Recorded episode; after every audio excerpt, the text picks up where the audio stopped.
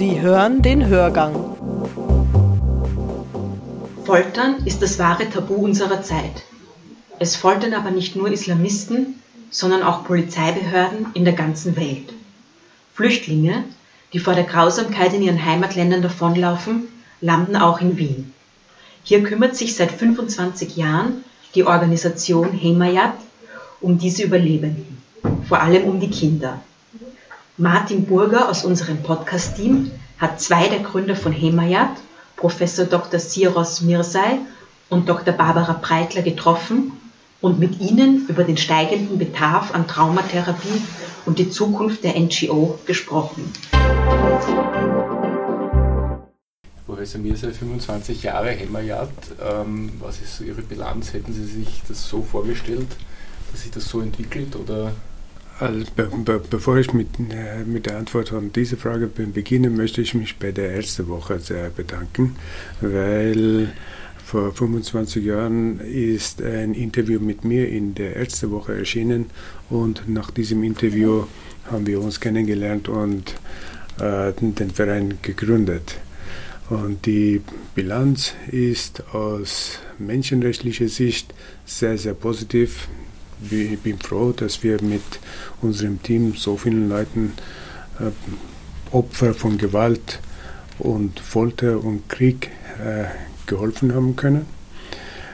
Und ähm, in, der, in der Zeit, wir haben auch sehr viele wissenschaftliche Arbeiten äh, gemacht zum Thema Folter, um das Thema auch in medizinischen Fachkreisen mehr bekannt zu machen und aufzuzeigen, dass es Folter gibt und dass wir eine Verpflichtung, eine Verantwortung haben, dagegen etwas zu tun. Bei Folter denkt man immer an islamistische Staaten und den Iran, aber gefoltert wird ja auch von Behörden. Ist das auch Ihre Wahrnehmung? Wahrnehmung? Also nicht nur, nicht nur. Also da ist eine äh, philosophische, ideologische äh, Diskussion darüber, wer äh, von wem wird, äh, wird äh, Folter ausgeübt. Also es sind sowohl staatliche als auch nicht staatliche Institutionen, die Folter betreiben.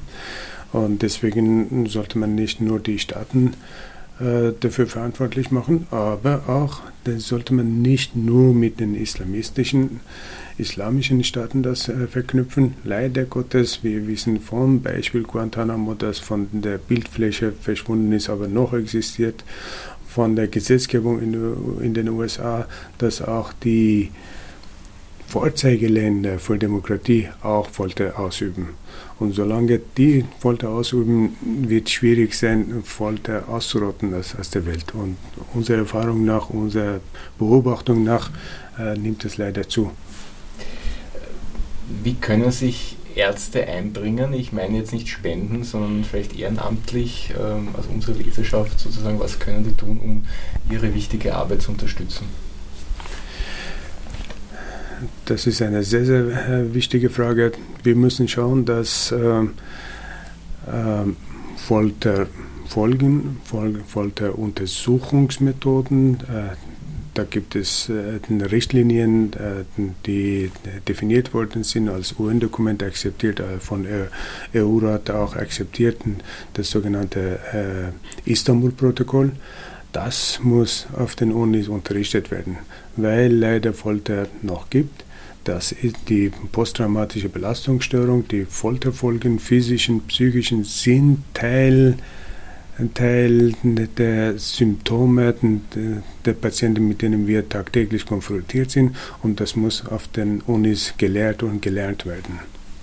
Wenn ich da ergänzen darf von, aus, aus, Sicht der Psychotherapeutin, was mir immer wieder so wichtig erscheint, ist, dass man Rücksicht nimmt auf äh, mögliche Formen der Intrusion. Also das heißt, wenn ich mit einem Folterüberlebenden arbeite, muss ich mit allen Methoden, wo Strom involviert ist, ganz genau aufpassen, sowohl in der Diagnostik wie zum Beispiel auch in der physikalischen Medizin. Äh, zahnärztliche Behandlungen, Schmerzen werden einfach ganz anders wahrgenommen, empfunden. Angst entsteht auf einer ganz anderen Ebene. Also sehr sensibel damit umzugehen, was Menschen aushalten können oder eben auch nicht. Wie lange sind ähm Klienten oder wie nennen Sie diese Menschen dann, die bei Ihnen kommen, ähm, den technischen Ausdruck, äh, bei Ihnen in Behandlung? Offensichtlich doch einige Jahre. Äh, das hängt eigentlich sehr von der Art der Traumatisierung ab. Wer einmal mehrere Jahre in einem Foltergefängnis zum Beispiel in Damaskus verbracht hat, hat sehr oft auch einen jahrelangen Bedarf, um irgendwie mit diesen schweren, langfristigen Traumatisierungen zu Rande zu kommen. Aber es ist individuell sehr verschieden, weil die Geschichten einfach auch individuell sehr verschieden sind. Und im Hintergrund ist immer das Asylverfahren in, in mhm. der Regel, nehme ich an. Hat sich da etwas verbessert? Sind diese, äh, werden diese Verfahren jetzt schneller oder abgewickelt? Oder? Wir waren 2014 so weit, dass es hieß, in Österreich wird ein Asylverfahren nicht länger als sechs Monate mehr dauern. Das haben wir sehr begrüßt. Wir sind unserer Erfahrung nach in der Realität sehr, sehr weit davon entfernt.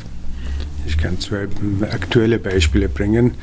Ein äh, Patient, der vor ein paar Wochen bei mir war, um seine Folterspuren nachzuweisen, äh, ist im vierten Jahr im Asylverfahren. Und gestern Abend hat äh, sich ein, ein, ein, ein, Patient, der von einer anderen NGO mir zugewiesen wurde, in die Ordination gekommen. Äh, acht Jahre Asylverfahren noch offen. Mhm. Also das sind aktuelle Beispiele, die wir haben. Wie gestaltet sich Ihr Verhältnis? Sie sind ja Subventionsempfänger, äh, lassen sich aber nicht den Mund verbieten. Das ist an sich ein, ein, ein komplexes Verhältnis. Ne? Wie kann man das beschreiben zur öffentlichen Hand quasi? Also ich sehe uns als Träger der österreichischen Demokratie. Das heißt, ich glaube, dass unsere, unsere Verfassung, unser Land, unsere Gesellschaft darauf fußt, dass wir eine Demokratie sind, die Menschenrechte im Mittelpunkt hat. Und wie gut die, diese Demokratie funktioniert, hängt immer davon ab, wie wir mit den Schwächsten in unserer Gesellschaft umgehen. Und ich glaube, wir sind eine von anderen, unter anderem, die sich genau um eine Gruppe der Allerschwächsten kümmert. Das ist im Sinne der Menschenrechte für genau diese Personen, die bei uns Patienten, Patientinnen sind, aber das ist auch im Sinne einer, einer menschlichen Gesellschaft, in der wir darauf vertrauen können, dass wir human und menschlich miteinander umgehen. Und zusätzlich, also das ist äh, wie Dr. Breitler gesagt hat, wir leben in einer Demokratie und zusätzlich, wir haben als Mediziner, Mediziner hippokratisches Eid äh, abgelegt und sind zum Wohle unserer Patienten in jeder Hinsicht verpflichtet, unabhängig davon, in welchem Land wir praktizieren. 25 ähm, Jahre ist eine lange Zeit. Ähm, die Arbeit wird nicht weniger werden und sie wird auch nicht ausgehen wenn man jetzt einen Blick äh, in die Türkei wirft, zum Beispiel in die Entwicklungen dort an der Grenze, an der griechischen, ähm, wie wird sich äh, Hemmerjad weiterentwickeln? Der, der Bedarf für diese Betreuung von diesen Patientengruppe ist da. Die Anzahl wird steigen.